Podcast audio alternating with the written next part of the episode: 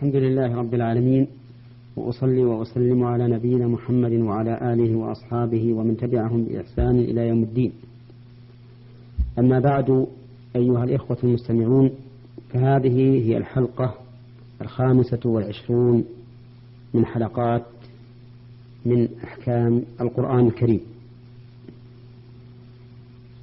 نبتدئها بقوله تعالى الذي جعل لكم الأرض فراشا والسماء بناء وأنزل من السماء ماء فأخرج به من الثمرات رزقا لكم فلا تجعلوا لله أندادا وأنتم تعلمون. هذه الآية تكملة للآية التي قبلها وهي قوله تعالى يا أيها الناس اعبدوا ربكم الذي خلقكم والذين من قبلكم لعلكم تتقون الذي جعل لكم الأرض فراشا إلى آخره.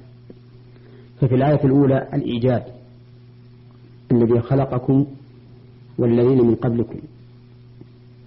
وفي الآية الثانية الإمداد.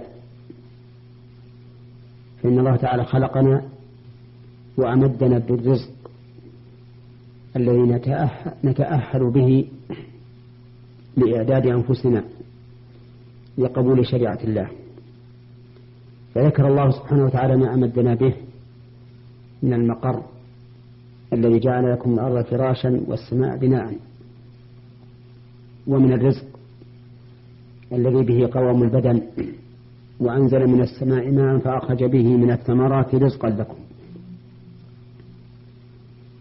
وبتمام الإمداد يجب الاستعداد لما أمر الله به.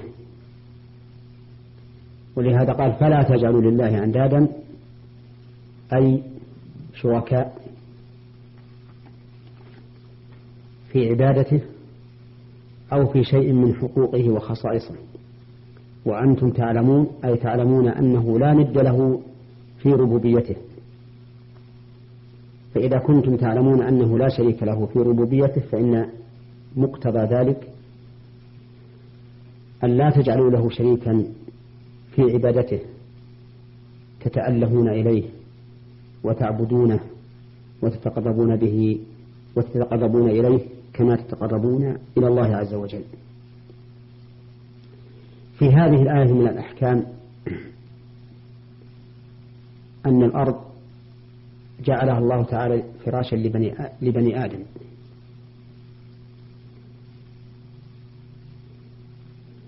ففيها, ففيها, ففيها أن, أن الله جعلها قرارا مستقرة لا تميد ولا تضطرب. ولو كانت تميد أو تضطرب ما صحت أو ما صح أن تكون فراشا يطمئن فيه الإنسان ويستوطن. ومن فوائدها أن الله جعل السماء بناء وسماه, وسماه الله عز وجل في آية أخرى سقفا محفوظا. فهو مبني ومحفوظ بحفظ الله عز وجل.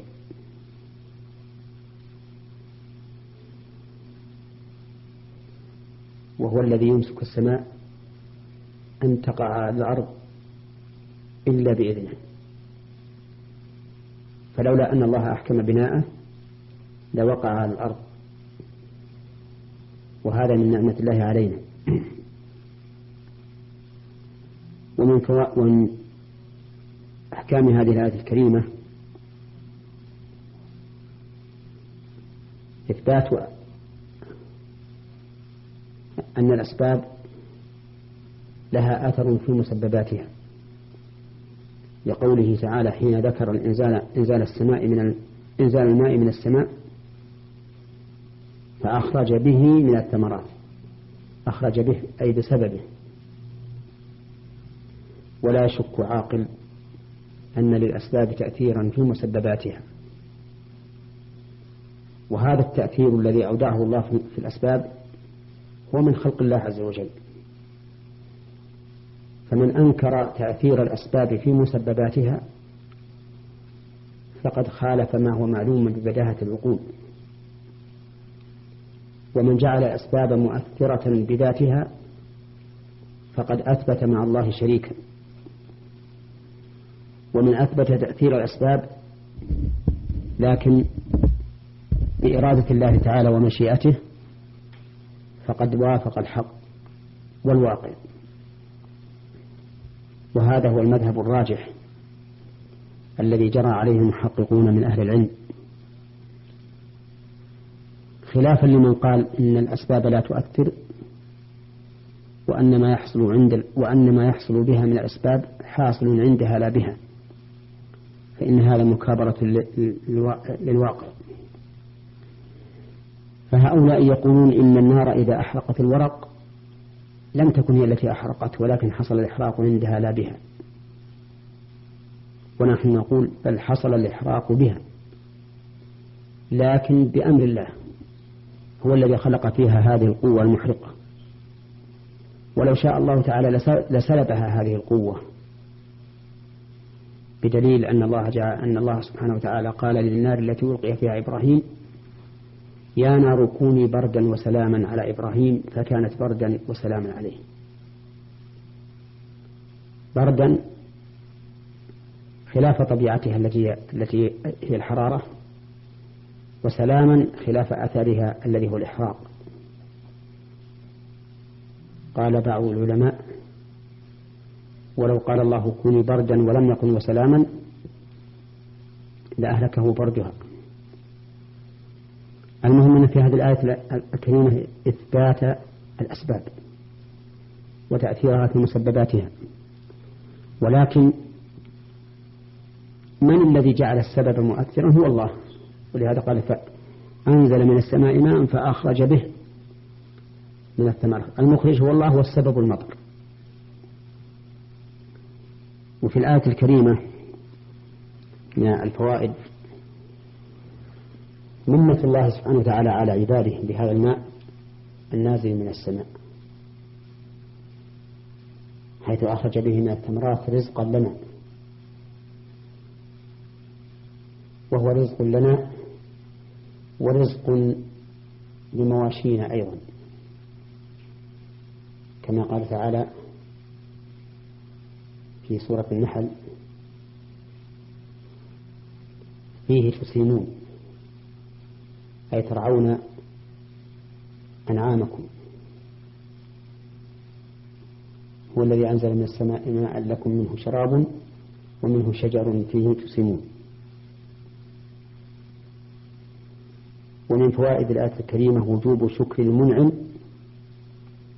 لقوله فلا تجعلوا الله أندادا أي هذا الذي أنعم عليكم يجب أن تشكروه وتوحدوه بالعبادة كما أنه هو الذي أنعم عليكم وحده.